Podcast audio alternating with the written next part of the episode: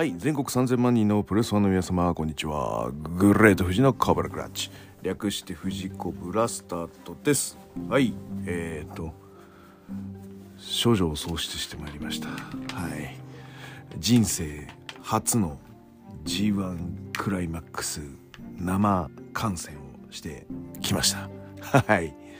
まあもともと私はあの全日本プレスファンであのー、来ておりまして。学生時代はやっぱり武道館はやっぱ毎回見てました。四天王プロレス時代。で新日もあのー、武道館は見てましたよ。3000席があったんで。なんだけどあんまりね新日は武道館いいかとなかったんだよね昔は。だしあの G1 は両国ってなってるんであんまりやってなかったって感じですかね。はい。で社会人になってからも G1 は見てないって感じでした。はい。見てないっていうかね。はい。あの行ってなかったですね。でここ最近はやっぱり G1 を、まあ、いわゆるオンラインで追っかけるように新日本プロレスワールドに加入してねなってまあでもそれでも全然オンラインタイムライン観戦でもいいしオンライン観戦でも全然楽しめたんですけどやっぱ今年はね清宮海斗が参戦するのでこれは応援行かなきゃいけないでしょということでですね。はいあのー、行ってまいりましたよ。決して僕はノアオタじゃないとは思ってるんですけどあのー、約全日本プロレスのリック・フレアが来た時2012年ぐらいだと思うんですけどの以来の大田区体育館。あのリック・フレアが試合するっていうからチケットわざわざ買って行ったのにドタキャンしやがってリック・フレア。ざけんなよとか思ったけどサイン会はやるみたいな感じになっててで多分サイン会の収益がファイトマネーになったんだろうね。なったからもうなんかめっちゃ行列が出てきてでもその行列並んでたら試合見れないじゃんっていうので泣く泣くリック・フレアのサインはあの我慢して見に行ったっていうね。散々な興行でも全日本プロレスは面白かったっていうね。そういう興行があったんですけど。ねえって感じ。そんなですねリック・フレアの引退マッチ買っちゃいました DVD これはお盆で見ようかなと思ってます。はいえーとじゃあこんな感じでいってまいりましょう、えー、この番組は健康プロ所属グレート富士がプロレスやってる体の斜めからの視点で見てしまうプロレスの試合の感想やなぜ何？と湧き起こってしまう疑問の数々に対して、えー、妄想の仮説を立てたり妄想の検証を勝手に探し出してしまう困ったポッドキャストです、えー、そんな今日のコーナーはそうです。11年ぶりに行きました。大田区体育館。えー、G12023 年7月27日 G1 クライマックス33の大田区体育館のレビューとなります。はい。なんで久々だなぁと思いながら、はい、あの、懐かしの景色と空間を、はい、えー、堪能しながら入場しました。だからグッズはめちゃめちゃ暑くて、やっぱり昨日も。なんか汗だらだらかきながら。で、しかもさ、俺、あの、JR の蒲田から歩いてったんで、えっ、ー、と、京急蒲田から歩いても10分15分ぐらいのところなのに、さらに10分15分ぐらいだったんで、20分25分ぐらい徒歩で歩くので、あの、この炎天下の中ね、むちゃくちゃ暑っと思って、もう、もう、ワイシャツも汗だらだらになってるので、もう、こりゃもうね、清宮海斗 T シャツを、あったらいいなと。あったら買って、もう着替えて、もう気軽な格好にして、もう下スーツだけど関係ねえだろうと。T シャツで応援するぞということで、はい、あのー、会場入りまして、で無事、えー、清宮海斗 T シャツをゲット。そして 汗をかいた時用の、えー、タオルとして TMDK タオルを買いまさにノアオタという。いでたち気持ちは全然ノアオタではなくてプロレス全体をね楽しもうと思ってはいるんですけど結果格好はもう完全なノアオタになってるというですねあのまさにはい。あの言い逃れができない、えー、格好で応援してきましたよということで。はい。えー、と言ってまいりましょう。はい、えー、第1試合20分一本勝負 G1 クライマックス 33A ブロック公式戦。えー、海野翔太 VS チェゾーエンズは、えー、9分35秒デスライダーからの指固めによりまして、えー、海野翔太の勝利です。はい。えー、会場をね、してる中では、あのー、メリットの CM がね、あの、ちゃんと流れてたりとか。はい。で、今回、あの、話している A ブロック、B ブロックの選手紹介 VTR がちょっと流れたりとか。あとあの花丸うどんの CM が流れてたりとかあのこれ言ってなかったと思うんだけど花丸うどんってあのうちのですね法政大学プロレス研究会の OB の人があのあれ確かね花丸って一族経営なんですよなんでえ、ー、と多分が大きいところに買われてるとは思うんだけどでも多分経営陣はあの一族の方々だと思うんですね。その一族の方々 の中に、えーと、法政大学プロレス研究会のですね大先輩がいらっしゃいましてはいあのえっ、ー、とねデラックス竹重さんっていう方であのうちのヘンチーナがよく彼の技をパクってたのは人間魚雷？あの頭突きで飛んでくやつにあのエドモンド・ホンダみたいなやつ。あれとケツスピニングトーホールドっていう ケツをつねるっていう。ケツをつねりながらぐるぐる回るっていうケツスピニングトーホールドっていう技を持ってらっしゃる、えー、レジェンドがいらっしゃいましてはいその方が経営陣の中に入っている花丸うどん。はい。いや花丸だと思いながら見てましたよという話です。はい。えーとチェーズねやっぱいいね。うん、この G1 で俺結構チェーズ・オーエンズって全然評価してない。あのミラノとかはガンガンあの褒めてるけど俺はその言うほどなんつうのか実績実績ではないな。あの、えー、実際のうん完成を、まあ、熱狂させるとかそういうことがやっぱりできてないなと。でやっぱりこう打撃もちょっと弱いしでもこのレベルでやるんだったらやっぱいらないんじゃないのってやっぱ思ってました。去年まではね。えっ、となんだけどあのー、今年のチェイズはやっぱりお兄ちゃん役をやってるのでこのレイコン3のね。あのレイコン3とは令和投稿30し海の、えー、慣れたゲームのことあゲーム辻のことであるという話なんですけどこのお兄ちゃん役をやってるな形なので割となんていうのかなうまく導いてるなと思ってます。あの、相手の特性に合わせた作りをしたりとかでそれでいて、えーと、自分がリズムをコントロールして、まあ、相手にいいスポットを当てるためにあのスタミナなどを温存させるっていう作業を割としてます。はい。素晴らしいですね。はい、でえっ、ー、と海の前回のゲーム戦だとズボン脱げなかったですけど今回ズボン脱ぐ余裕があったりとか。はい。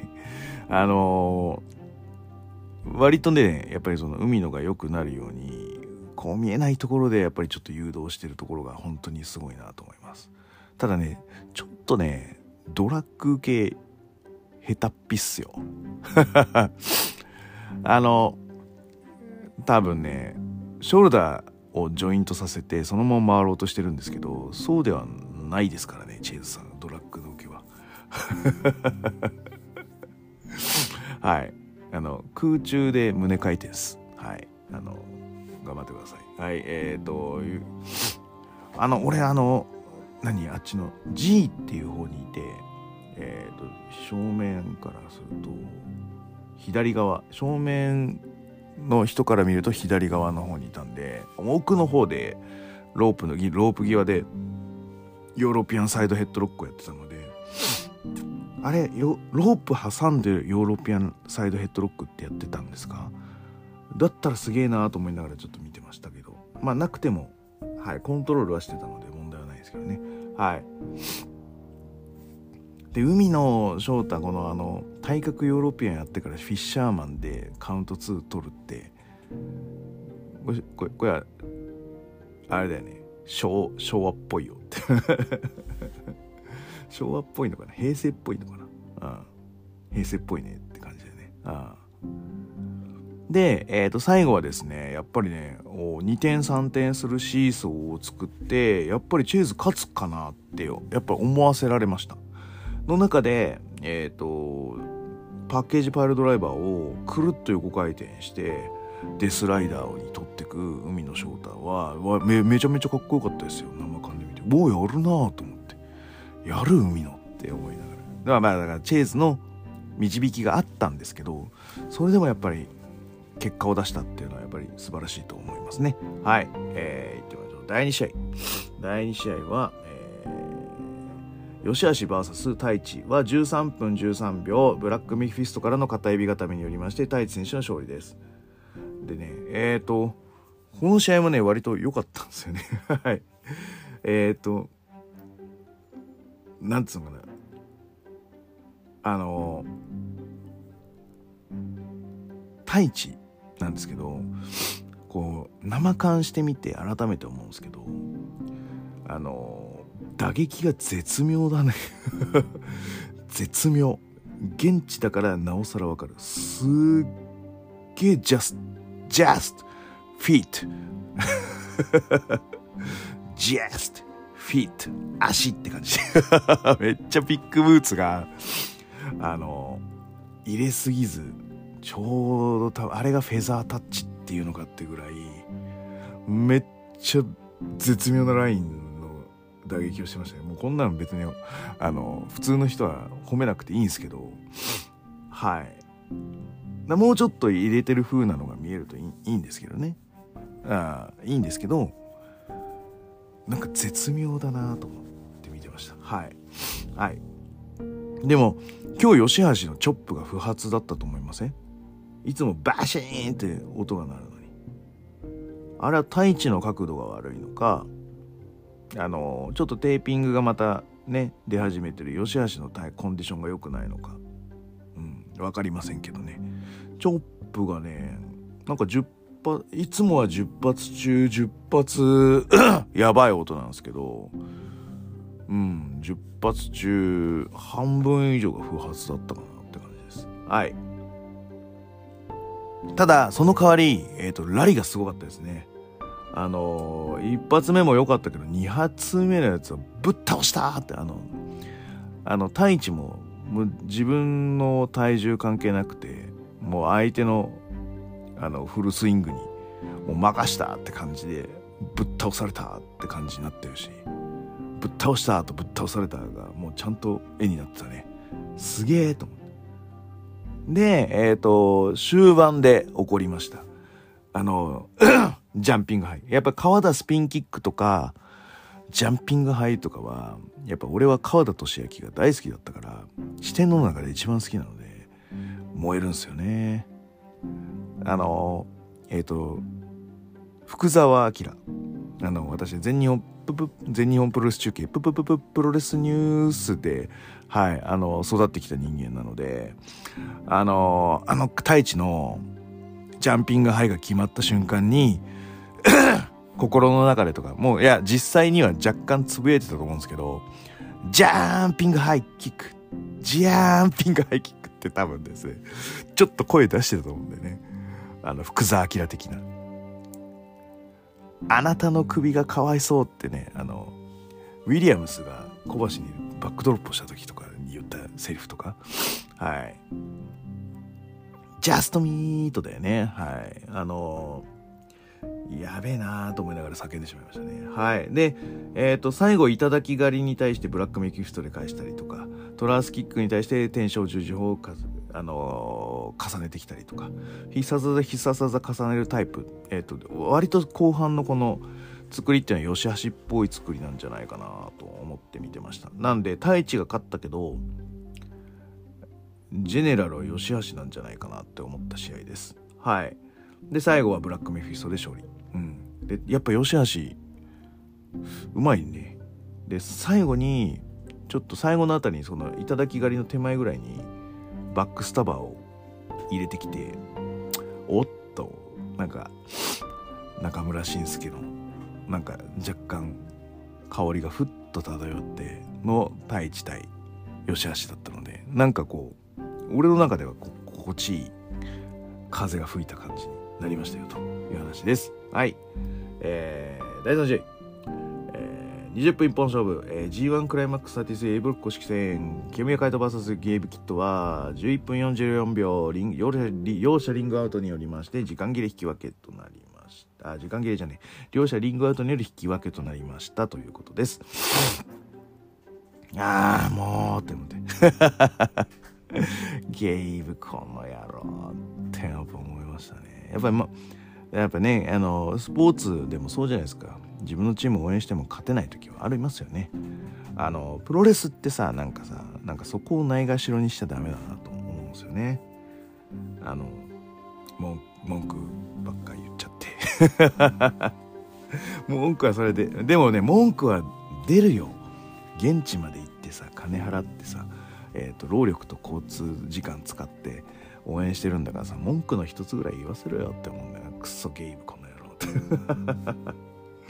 はい。だってわざわざ俺ね4000円かけて興味焼き T シャツ買って聞いてね応援してるわけですからね。勝てなかったらそれは恨み事の一つぐらい言いたいですよ本当。もう最初から襲撃だからね。もうあの入場して後ろから襲撃じゃなくてもう襲撃したタイミング襲撃された状態で入ってきてるからね清宮。今回に関してはでえっ、ー、と場外を練り歩いてもうエルボー清宮ももう序盤からエルボー激しかったからねすげえで、あの 毎試合ちょっと僕はゲームキットに思うことがありまして、あの、テーブルクラッシュってさ、あの、多分経費で落ちるはずなんですよ。その試合の演出として使った小道具って形でね。ああで、あの、ああいう多分テーブルはかあのトラックの中に積んであるんですよ。自分のところの。ね。だから、あのテーブルが壊れたとしてもそれは廃棄してまた新しいのを購入するという形なのね決してあの選手が自腹で払ってるわけではないと思うんだよね企業がやってるでアマチュアに関してはあれ全部自腹だからちょっとテーブルクラッシュやりたいんだよねって言ったらわざわざその壊れるようなテーブルを買ってでテーブルクラッシュをしてで会場の人に廃棄代を払って 廃棄してもらうっていうねあの、そこまで金かかるんですよ。アマチュアがあのテーブルクラッシュをするということはかなり費用がかかるわけですよ。で、えーと、会場の椅子代もバカにならないわけで場外乱闘であのああいう形であのスローするじゃんこうバッと投げてぶん投げてであのガシャガシャーンってなるじゃない？であれ椅子がちょっとひん曲がったら使い物にならないからっつって椅子弁償ですからね。で大体1脚4000円から5000円の弁償代金が発生してであの僕山田組とかにいた時にあの会場であの山田さんたちとあのでかい一物とあのバッカスカ場外乱戦して椅子でボコスカ殴って会場です。で椅子4脚ぐらいあの4脚か5脚ぐらい。あでも4脚だな。4脚あの壊してえ、会場に1万6000払いましたからねみんなで。折半して。ああ。でもそういうことですから。アマチュアがやるってことは。でもねゲームキットはね会社の経費が落ちるんですよ。だからね思いっきり突っ込んでもねあいつのあいつのなんかマイナス原価が原価計上にならないわけですよ。クソと思って。前と思って。俺だったらこれなんか2万5千円ぐらい払ってんちゃうかみたいな。いやって思ってしまうのがちょっとねアマチュアプロレスやってる程度脳みそなんでね。ハンダにさこう椅子の群れにさ突っ込んでさお金かかるなと思いながら見てました。はい、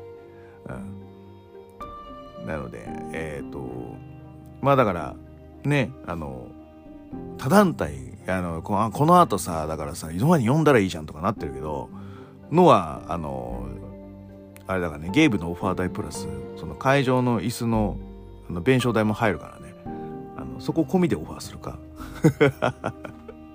しないとあかんでって話。まあ、ケチくせえこと言うなんて話。はい。えっ、ー、と、なので、あのー、すんごいやっぱりね、あの、突進、思い切りがいいから、あの突進してって椅子にこう自爆してったりとか逆にあの興味をぶん投げて椅子の群れに叩きつけたりとかあのしてましたね。はい。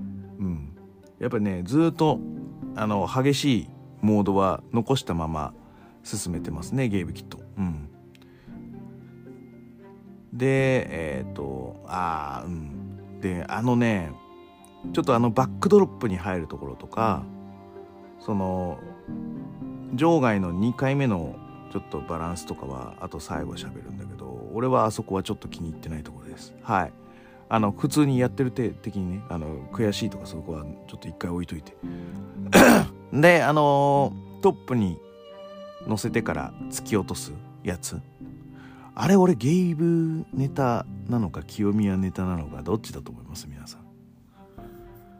俺実はあれは清宮ネタのような気がします。はい。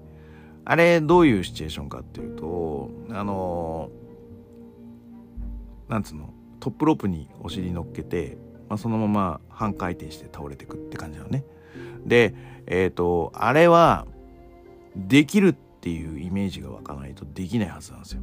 だから清宮ができるっていう判断をしたからあれが採用されてると思います。で、えーと技術に裏打ちされた展開になってますあれ全然その思いつきでやってあのカオスに身を任せて頭打つかもしれないみたいなそういうものではなくてしっかりと軌道とその着弾を予測した上であれは出してる流れになってます。であれどこで見れるかっていうと,、えーと、NWA チャンピオン時代のドリー・ファンク・ジュニアが、えーと、場外戦にあの誘い込む時に自分からお尻に乗って相手の首をつか、ね、首根っこ掴んであの一緒に落ちてく。道連れで落ちてく。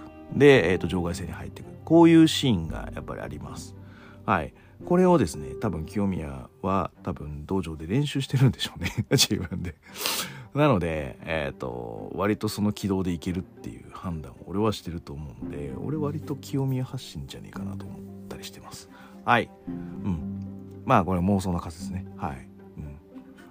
清宮海斗の場外落ちパターンって俺何パターンかある気がしてて。あの清宮小川戦とか、えーと、岡田戦でも多分やってると思うんだけどあのそのまま落ちちゃうやつ。あのななんだあの腰投げの流れで落ちちゃうやつとか。あとはそのトリプル H 落ちみたいなやつとかも確かできたはずなんで割と清宮の場外落ちネタは俺は引き出しはまだあると見てます。はい。うん。で、えーと、ミサイルキックのところで、うん、あのもうちょっとこう物申したいところがありまして、うん、あのいつも清宮海斗って、え、ー、とここ最近はあの腹ばいで着弾するんですよミサイルキックを。なんだけど今回に限っては、えっ、ー、といわゆる後ろ受け身で着弾してます。えっ、ー、とそれは何でかなっていう感じです。あのセグウェイで足を狙うとかそういうシチュエーションではないんだけど腹ばいじゃなくてえっ、ー、と後ろ受け身を取ってます。で後ろ受け身をやめた理由は多分脳震盪だと思います。うん。脳震盪回避のためにあのうん。あの腹ばい着地に変えたと俺は見てるんですね。清宮海斗は。なのであのこの大事なリーグ戦でそのリスキーな選択をせざるを得ないっていうシチュエーションになるっていうのが俺の中ではちょっと違和感になってます。はい、で、えーと、その理由としては腹ばいで着弾する時って、えーと、清宮海斗は右利きなのでひ膝が右上になった状態で、えーと、ドロップキックをしてその反動で腹ばいにならなきゃいけないんですけどおそらくゲーブキットが真正面じゃなくて若干ですね清宮海斗を正面にしたら左側に動いちゃったんですよ。で、えー、と右膝上の着弾だとちょっとスカっちゃう可能性があるのね。でスカっちゃう可能性と,、えーと、ちょっとゲーブが遠いのであの思いっきり足を伸ばして着弾しなきゃいけないのでその時の着弾失敗による怪我よりかはえーと、着実に当ててあの後ろ受け身を取るミサイルキックが妥当だっていう形になってって多分急に清宮を判断して変えたと思います。うん、なので、えーと、ゲーブキットがちょっとあのあの感情の激しさっていうのは内なる感情を表にアウトプット出すっていうことで非常に大事なんですけど、えー、それに対してもう一個上に冷静な自分がいないとダメです。こういうあの激しい自分がいるっていうことがあのをちゃんとコントロールできる自分がいないとダメなんですよ。だからあれはゲームキットはちゃんとこうフラッと左に寄ったらもうちょっと真ん中に寄り直さなきゃっていうことをしなきゃダメですね。多分あれはその降りてきた感情に身を任せて動かしてるだけなんですね、うん、なのでやってる結果としては結果オーライっていう形なのでプロフェッショナルとしてはもう一つ上の仕事をしてもらわないと困るんですね。うん。あれでなんつうのもし清宮が腹ばいの選択をしてあの着弾失敗して受け身が失敗した。それはだから清宮のせいだと言ってしまえばそれまでかもしれないけどそれを誘導したのはゲームキットになってしまうのでゲームキットとしては激しい感情に身を任せたファイトスタイルをしているのを俯瞰で見る自分をもっと鍛えなきゃダメ、うん、じゃないとあそこのポジショニングにはならないはず。うん。あれはちゃんと真ん中にこうふらふらっとこうよろけながら寄ってくっていうのをちゃんと見せてから興味や恋を演出しないとダメなタイミング。うん、であの誰だっけ？国さんだっけ？言ってたの。サナリーさんだっけ？言ってたの。ロスインゴ対混合でやっぱり混合よりロスインゴの方が良かったって言ってるのがそのロスインゴはちゃんとその画角が見えるポジショニングで試合をしてて混合はあのあっちゃこっちゃばらけて試合してたと。やっぱポジショニングまでこだわって試合を作るっていうものに関してはやっぱり新日本プロレスが一歩二歩上でゲーブキットはまあアンダーからその後半戦に上がっていくようなキャラ格付けをもし取りたいのであれば人気は出てきてるからね。そういうところはちゃんと気をつけなきゃいけないっていうところ。うん、でやっぱり2度目の場外戦の覚醒の時もそうだし、うん、もう一個ね俺もそのさっき言ったもう一個激しい自分を冷静に見てる自分を作らないあかんってところはあの最初の清宮海斗がその反撃しに行った時にバックドロップで追い落としたその一回上がってきたのをこう押さえつけるってやつね。あれもそうだしえっ、とその場外の手前ぐらいでやってるところもうんちょっとこう止めたるところがあるのね。あれはフラストレーションを作ってるっていう言い分はあると思うんだけどもうちょっとゲイブはやられるべきだと思う。うん。あれはねその旧その新日ものそれはね新日っぽいからっていうのもあるんだけど新日割とその与えられた尺であの戦略配分を分けるわけですよ。その91でいってただ勝つとかあのそういう形。でこの試合最後だからあの引き分けなんですよ。あので最後さゲイブゲイブコール来たでしょ？あれゲイブコールが来たからあのやったじゃないんだよ。ゲーブコール来たらゲーブの負けなんだよあれは。言って意味わかるよね。ゲーブきっと。あれだから違うぞって言ってあの長い指立つでしょ。でもだからあれはお前間違えてんだよ。ペース配分攻めの。あれはもうちょっとやられてね。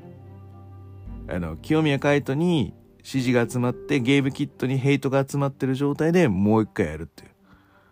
だから自分が攻めすぎてるからいやゲーム強いじゃん。清宮やれるじゃんってあの観客が思っちゃったからゲームゲームになっちゃったあれは違うんだよ。あれはもっとやられあのもうちょっとやられながらコントロールせなあかんねもうちょっと俯瞰で物事見なきゃ。テーブルの時に。でゲームキットは2つミスを犯してる。ミサイルキックのポジショニング。あとはあの攻めの配分、うん、この2つがちょっと俺の中ではめちゃめちゃ気になった。まあ、む、むか、むかついてるってもあるんだけど。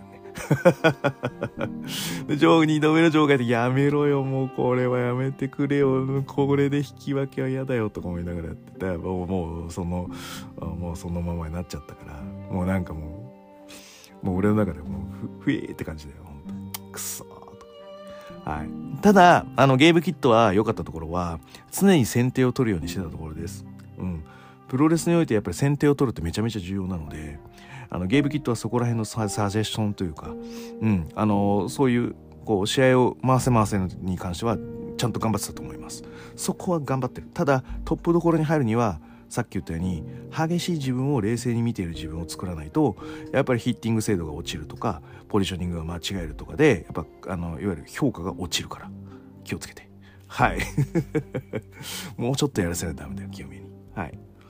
じゃないとちゃんとしたブーイングが出ないよって話。はいえーと次は第4試合。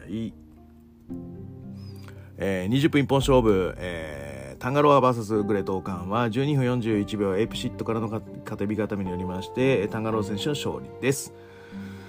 この後やりづらいよね。でさタンガロアをさよく見せるにはさタックル合戦でタックル勝たせなきゃいけないんだけどこれもう初手タックル合戦のが良かったのにいけないから最初こうロックアップしてじりっとしちゃったっていう。であの王冠がレスリングしてもタンガロアついていけないしもうきついなもう早くタックル行きたいのになと思いながら多分作ってたと思います。はい。うん。であの場外は割と激しくやってたよね。うん。でえっ、ー、とああそうそうそうそう。あのオーカーンのバックドロップというか足のなんかこうニークラッシャーみたいなのをこうくるっと回って回転エビみたいに切り返すやつ。あれは良かったですね。はい。うん。でまあ結局はカウンターのエイプシエイプシットって形になりましたね。まあちょっとごめんね。入ってこなくて。清宮ショックで。すいませんって話です。はい。えー、続いて。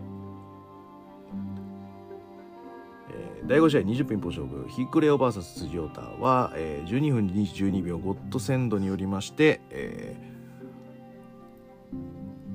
ー、ヒクレオ選手の勝利です。ちょっと前半戦はここまでにしようかな。はい。えーとこの試合だからやっぱりメインじゃなメインはやっぱりもうスティールしちゃったんでしょうがないんですけどやっぱこの試合やっぱりベストバウトですね。はい、うん、すごかったです。でまずねでか辻太がでかいとか思ってた自分がやっぱり恥ずかしいぐらい日暮れよってのはでかいんだと。やっぱそのでかいのってやっぱ大事なんだなと思いましたね。はい。で生で見てやっぱでかってなってるのは大事だよね。本当。うん。で思ったのがやっぱ割と辻への声援が温かいですね。やっぱ頑張ってるからだと思うんだけどね。うん。単純にラリアットで場外出してただけなのに結構湧いてたからああいいかもなと思って。やっぱ新日のお客さんはいいなと思いましたね。はい、うん、でえっ、ー、とターンバックルにこうボディスラムから叩きつけてえーと、カウンターでフラフラしてた人間にラリアットをかますってひくれをムーブですねあれはあのどんどん使うべきだと思いますあれあのラリじゃなくてあのビッグブーツに変えるとやっぱアンダーテイカーがよくやってたムーブになるのでアンダーテイカーもやっぱりでかいので一回そのスラムで持ち上げてあの自由落下で落とすっていう、はい、このネタ結構やってたので、はい、やってたらいいと思います。はい。うん。やっぱりね、はい。で、最後ですね、やっぱ最後良かったな最後の前か。パワースラムを肘で、膝で迎撃。そんなのみたいな。はい。であの今回はオレンジクラッシュじゃなくてやっぱファルコンアローになりましたねはいだんだんだんだんファルコンアローって僕は読んで読んで読みましたけど、ね、あのもうオレンジクラッシュではないじゃんだんだんなファルコンアローじゃんっていうはいあの見てました。はい。うん。で今度はスピアにブーツだよね。うわすげえってなって。でカウンターのそのねやつがスピアあのパースラム入ってうわーでこのままこう倒れてる相手にブワーってチョークさんドーンうわー今日一の完成です。完成ドーンみたいうわー持ってったねって感じ。あれ熱狂つかんだねひくれよって感じ。でも辻もそれはね貢献してると思うんだよね。で辻は結構熱狂製造機なのかなってやっぱ思いますね。うんうんうん。あのやっぱ突貫小僧でバーンっていくんでちゃんと行ってちゃんとやられてるのでそれがやっぱひくれよに相性がいいよね。あなので辻は割と名勝負製造機になり得るなという印象になってます。はい。なので期待大ですね。はい。ということで前半戦はこれで終了。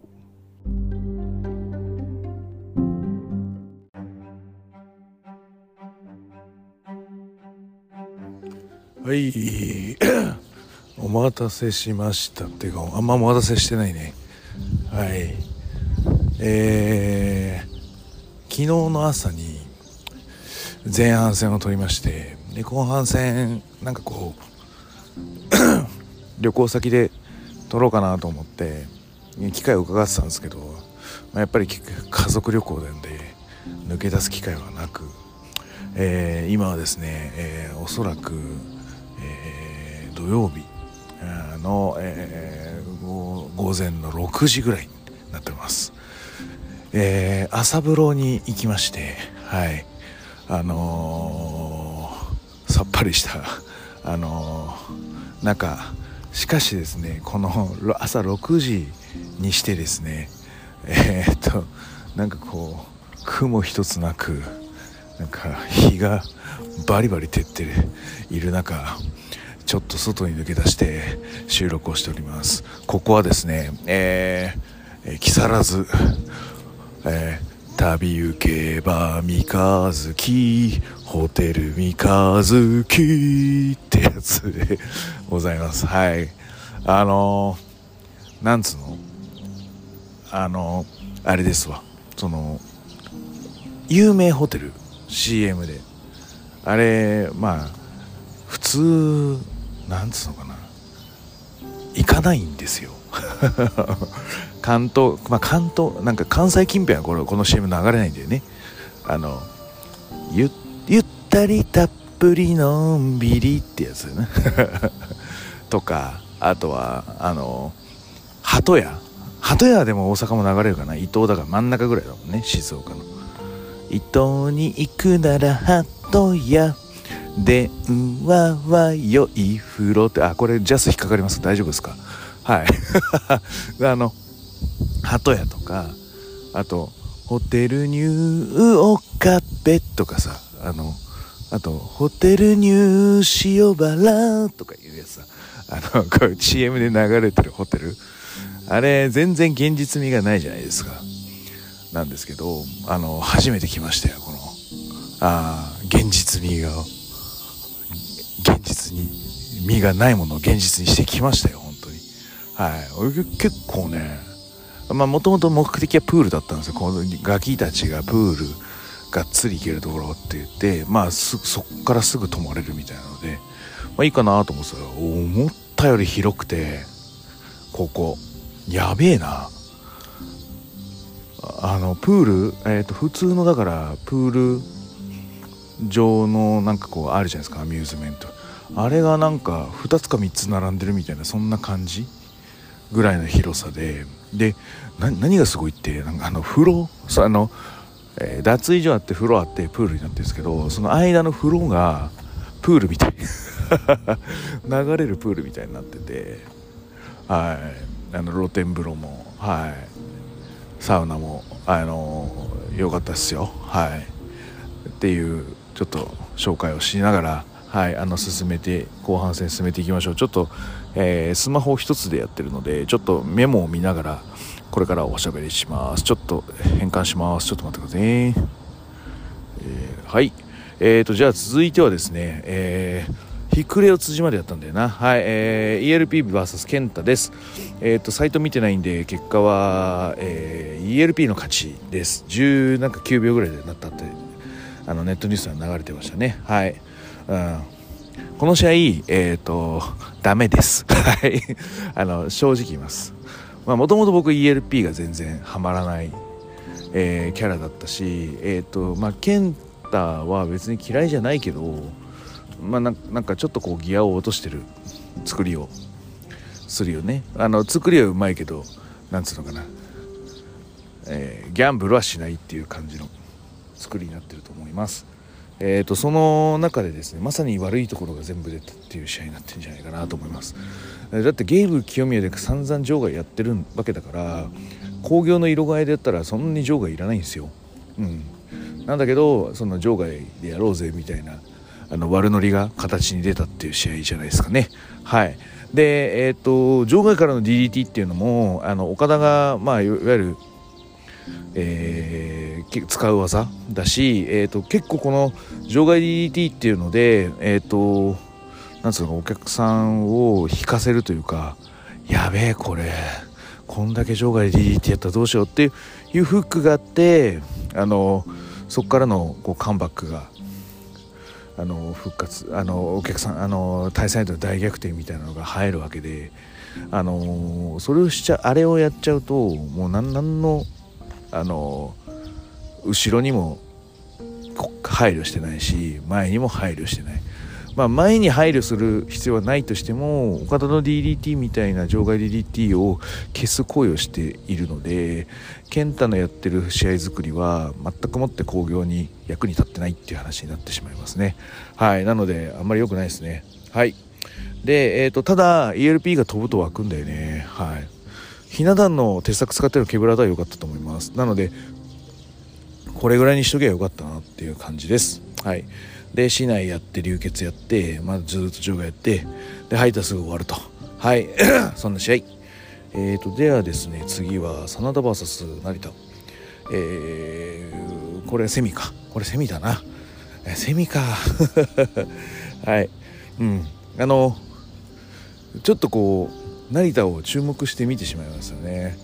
あの最初の退治の時に歩幅あのそれでいいのかとかあの足のスタンスはちょっと肩より広がってるけどそれでいけるのかとかあのちょっとそういう作りで見てしまうんですけどただそのちょっと広いスタンスかなと思った肩あの足の開きからスッとこうなんつうのかな足へのタックルに入っていったりとかあやっぱ転がすと成田はやっぱうまいんだなっていうのが、えー、印象的でした。真田はもちろんついていくしまあ、そういう立ち位置なんでチャンピオンとしてはそんなに何支配コントロールができるかって言われたらできない感じなんですけどそれでも成田は多分ああできるんだなって思わせるものは出しています。はい。うん。でやっぱ打撃 絶対制限されてるねあれね。あ如実に感じたね。顔にね一切当てないようにしてるされてる、うん、あの真田もなんか顔に当たるのはすごい嫌ってるというかだしあの成田本人にしても顔に当てないようにみたいな感じの作りをしていますね。はい。あ ななんだろうね。あでもね真田に関してはあの海のの打撃に関しても割と嫌だなみたいな素振りを出していたのでやっぱり真田が決勝進出行くっていうのはまあ前提なんだろうな。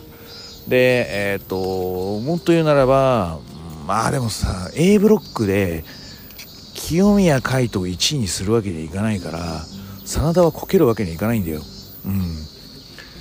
怪我で欠場で。そうしちゃうとやっぱりその打撃への考慮っていうのが出ちゃうのかなとは思いますけど。はい。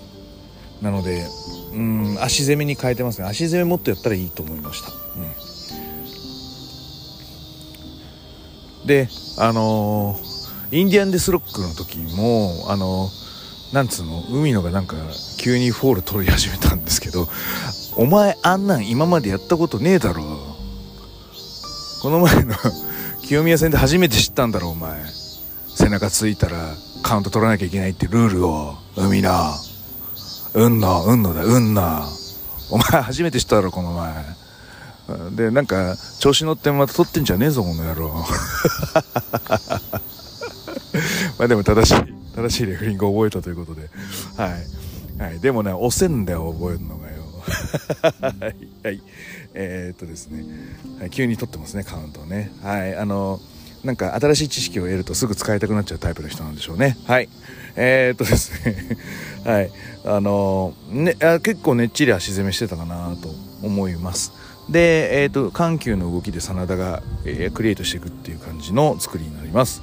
で、えーと、フランケンをあのクロスアンクルからの、えー、まあなんか逆指みたいな感じにしたのは良かったと思います。あれなんていうの？あれは違うか。あスパインラインはちょっと違うよね。あれはあの足を折りたたんじゃうんでね。はい。あのまさにあのアマレス式のアンクルホールドであれくるっと回すと1点取れるってやつでね。はい。あれのあのなんつうか原理を利用したアンクルホールドになってます。はい。でえっ、ー、と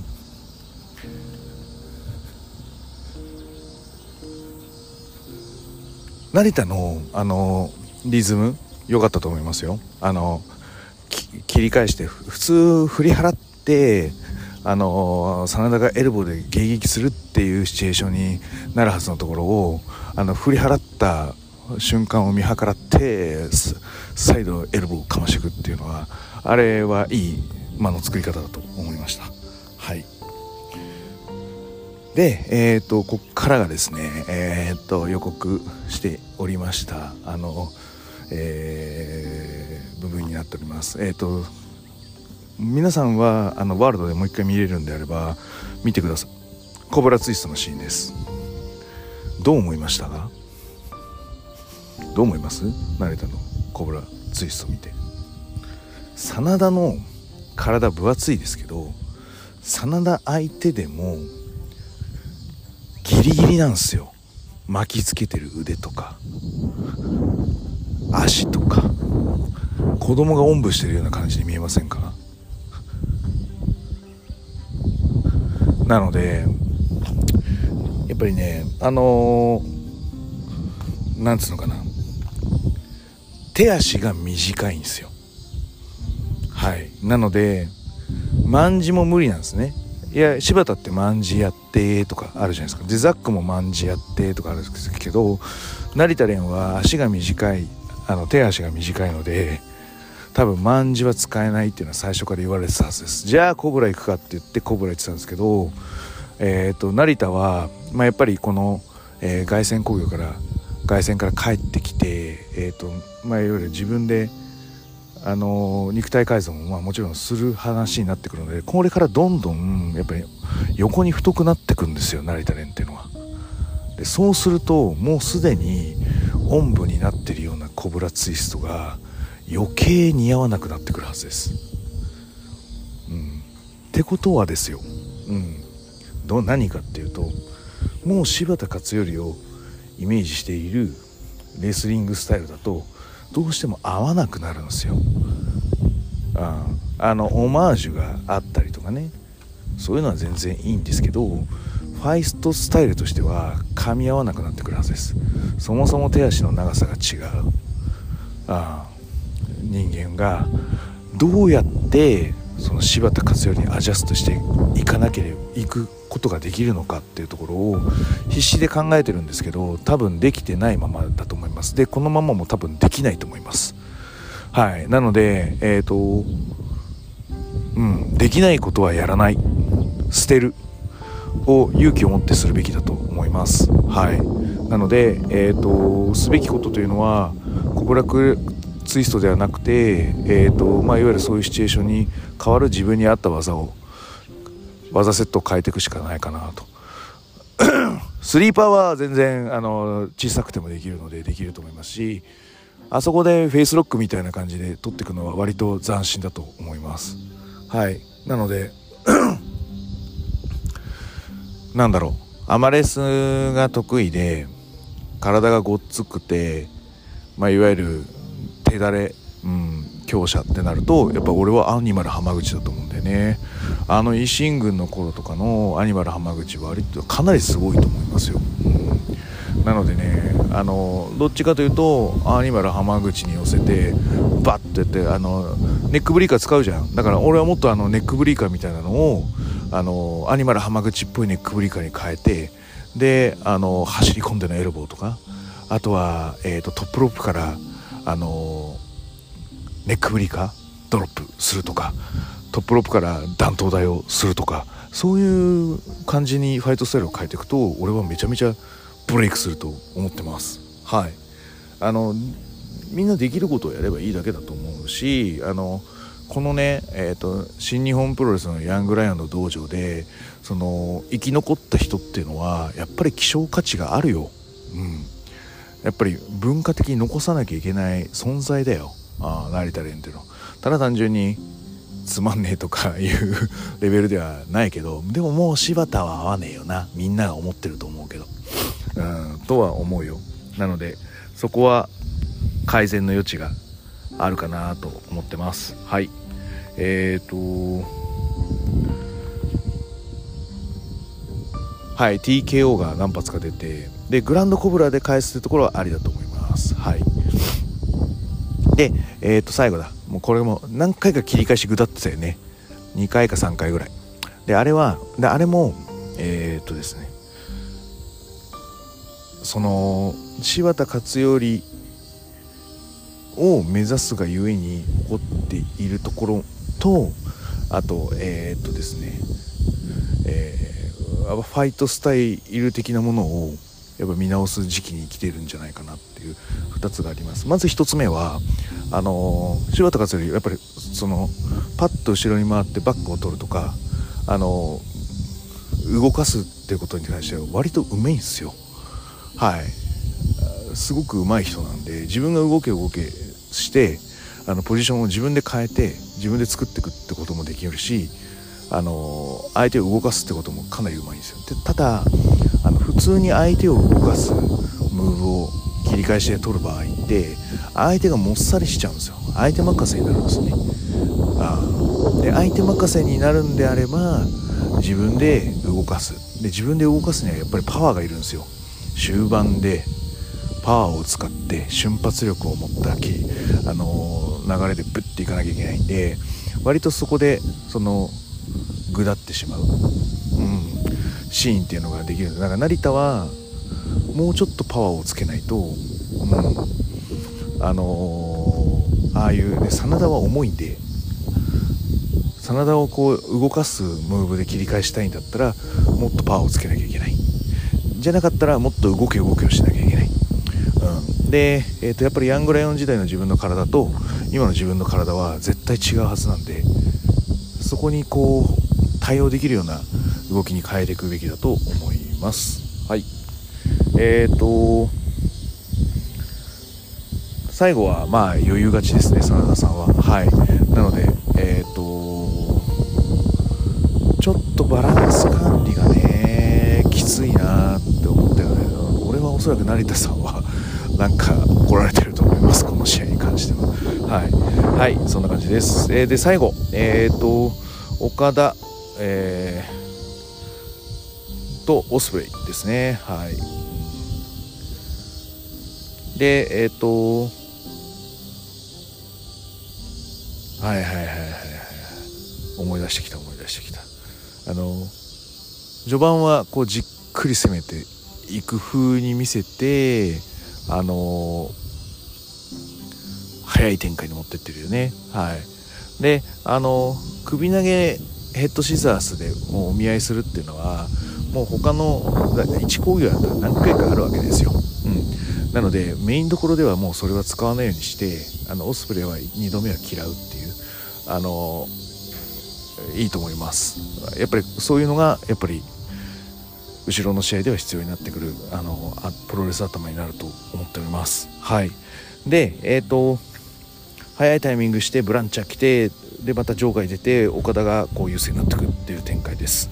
はい。うん。でえっ、ー、とこの岡田 DDT を3発ぐらい食らって上がってくるっていうところのシチュエーションはあの岡田清宮の時にもやってると思うんだよね。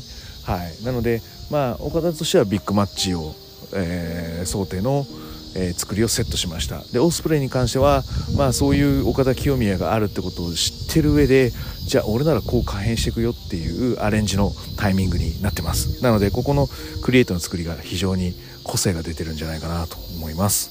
はい。うん。でえっ、ー、とビッブーツだったりとかピッピーチェリオだったり。はいあのここら辺のあのオスプレイの打撃の精度っていうのはやっぱすごいなと思いました。でそこでチョップとバチーンっていうのすごいね振りかぶってチャープみたいな感じの。あれはすごい客湧いてましたね。はい。でエルボーもものすごくえぐく入ってます。はい。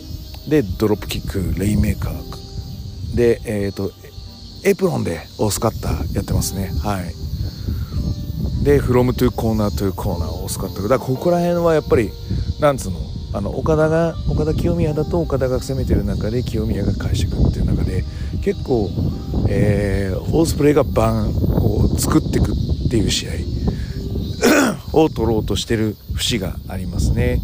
はい、なので、えっ、ー、となんつうのかなこうやっぱりオスプレイは今度は勝つ試合なんだっていうのを、まあ、逆に印象づけてる感じかな。はい、でコークスキル自爆してますね。はい、で俺このなんつうのあのペース2なんちゃらとかコークスクリューセントン。あれこの G1 から使い始めてるじゃないですか。あれなんでだと思いますか？皆さん。俺はあのストーンブレーカーで上がらない人対策だと思ってるんで決勝トーナメントオスプレイコブはあると思う。で今、えーと、オスプレイは B の1位になる可能性があるので、えーと、D の2位と当たる可能性があるんですよ1回戦。なので、えーと、D の2位今コブが単独トップですけどもう1回ザックが盛り返すか他の伏兵が出てきちゃって D のコブは2位になると見てるのでコブ対オスプレイの時のフィニッシュとして今から育てているんじゃないかなっていうのが俺の妄想の仮説。さあどうなる？はい。えーとこっからはえー、あそうそうそうそうそう。マネクリ地獄がすごかったね。あみんな言ってんだねマネクリ地獄ってね。俺俺が俺もなんかあの、会場でメモの時にマネクリ地獄って書いてありました。で特に3発目のさレインメーカーコブラクラッチ式のレインメーカーしてからのあのマネクリとかはやっぱすごかったよね。えぐーって感じでした。はい。でえっ、ー、とその後こうスパニッシュフライで切り返すところをめちゃめちゃガン乗りしてうわーってなってますよね。はい。で僕はこっからメモがないです。はい。もうこっからもう手の汗握る感じになっててはい。大攻防ですね。はい。でえっ、ー、と最後はあのケニー戦でも見せたあのレイメーカー式の、えー、ヒデンブレードからのストームブレーカー。で、えーと、岡田和親をやっと下したよということになります。はい。でえっ、ー、と岡田さんありがとうって言ってるよね。まあだからあのキャラはちょっとベビー寄りでもいいわけだよな。対応としては。なんかそんな気がしますね。はい。あの俺はテーマとしてあのあのコモンピンのあの テーマは好きなんだけどリアルアルジエアリアルアサシンにするんだね。なんか流れとしては。そうなんだねって感じですね。はい。あいやでもねあこのなんつうのかな。ベスト？うん。ベストだよ。あなんつうのかな。あクオリティ担保という意味ではやっぱりベストレスラー。でいいよねオスプレイは。あだからこそ俺ケニー・オメガに騙されたあの試合は好きじゃないんだよな2戦とも。うん、うん、やっぱオスプレイ騙されてるよケニー・オメガに。うん。ダメだよ。ちゃんとしたクオリティ担保ができてる自分を信じなきゃダメだよ。とは思いましたけどね。はい。うん。えっ、ー、とまあそれは置いといてはい。あのここで、えーと、とオスプレイ首位に踊り出た B ブロック。そして 俺はあのキヨピがあの 引き分けになりちょっと複雑な感情のまま帰る大田区体育館となりました。よということで帰りは三田製麺所で、えーと、スタ丼コラボの油そばをかっかっくらって速攻帰りましたというお話でございます。はい。え、ー、と今日はないんだよね。日曜日またあるって形になるのでえっ、ー、と後楽園がまだ2発残ってるんですよ。真田清ピはちょっとまでは見ててで今20 6の途中までっていう形でザックコブがまだ見れてないっていう状況です。まあ後出しになると思うんですけどはい出していきたいと思いますのでそれもよかったら聞いてください。はい、えー、グレートフルジのコブルカッチで質問感想お待ちしております。グレートフジの質問僕へ TwitterDM などどしどし送ってくださいね。またはいハッシュタグフジコブラで感想、えー、ご意見ご感想無理無茶難題あの来たあの待っておりますのでぜひよろしくお願いいたします。あとえっ、ー、と私が主催を一人をしておりますえっ、ー、と TDR、えー、公式チャンネルえっ、と、え試合だけですけどありますんで私ちょっと今これからあの旅行終わったら動画編集して新しい動画上げますんではいあのぜひともチャンネル登録と高評価よろしくお願いいたします。最後に気に入っていただけましたらこのポッドキャストサブスクリプションの登録また定期購読のボタンお気に入りのボタンを押してくださいね。ということで、はい、それでは全国3000万人のプロソーの皆様、ごきげんよう、さようなら。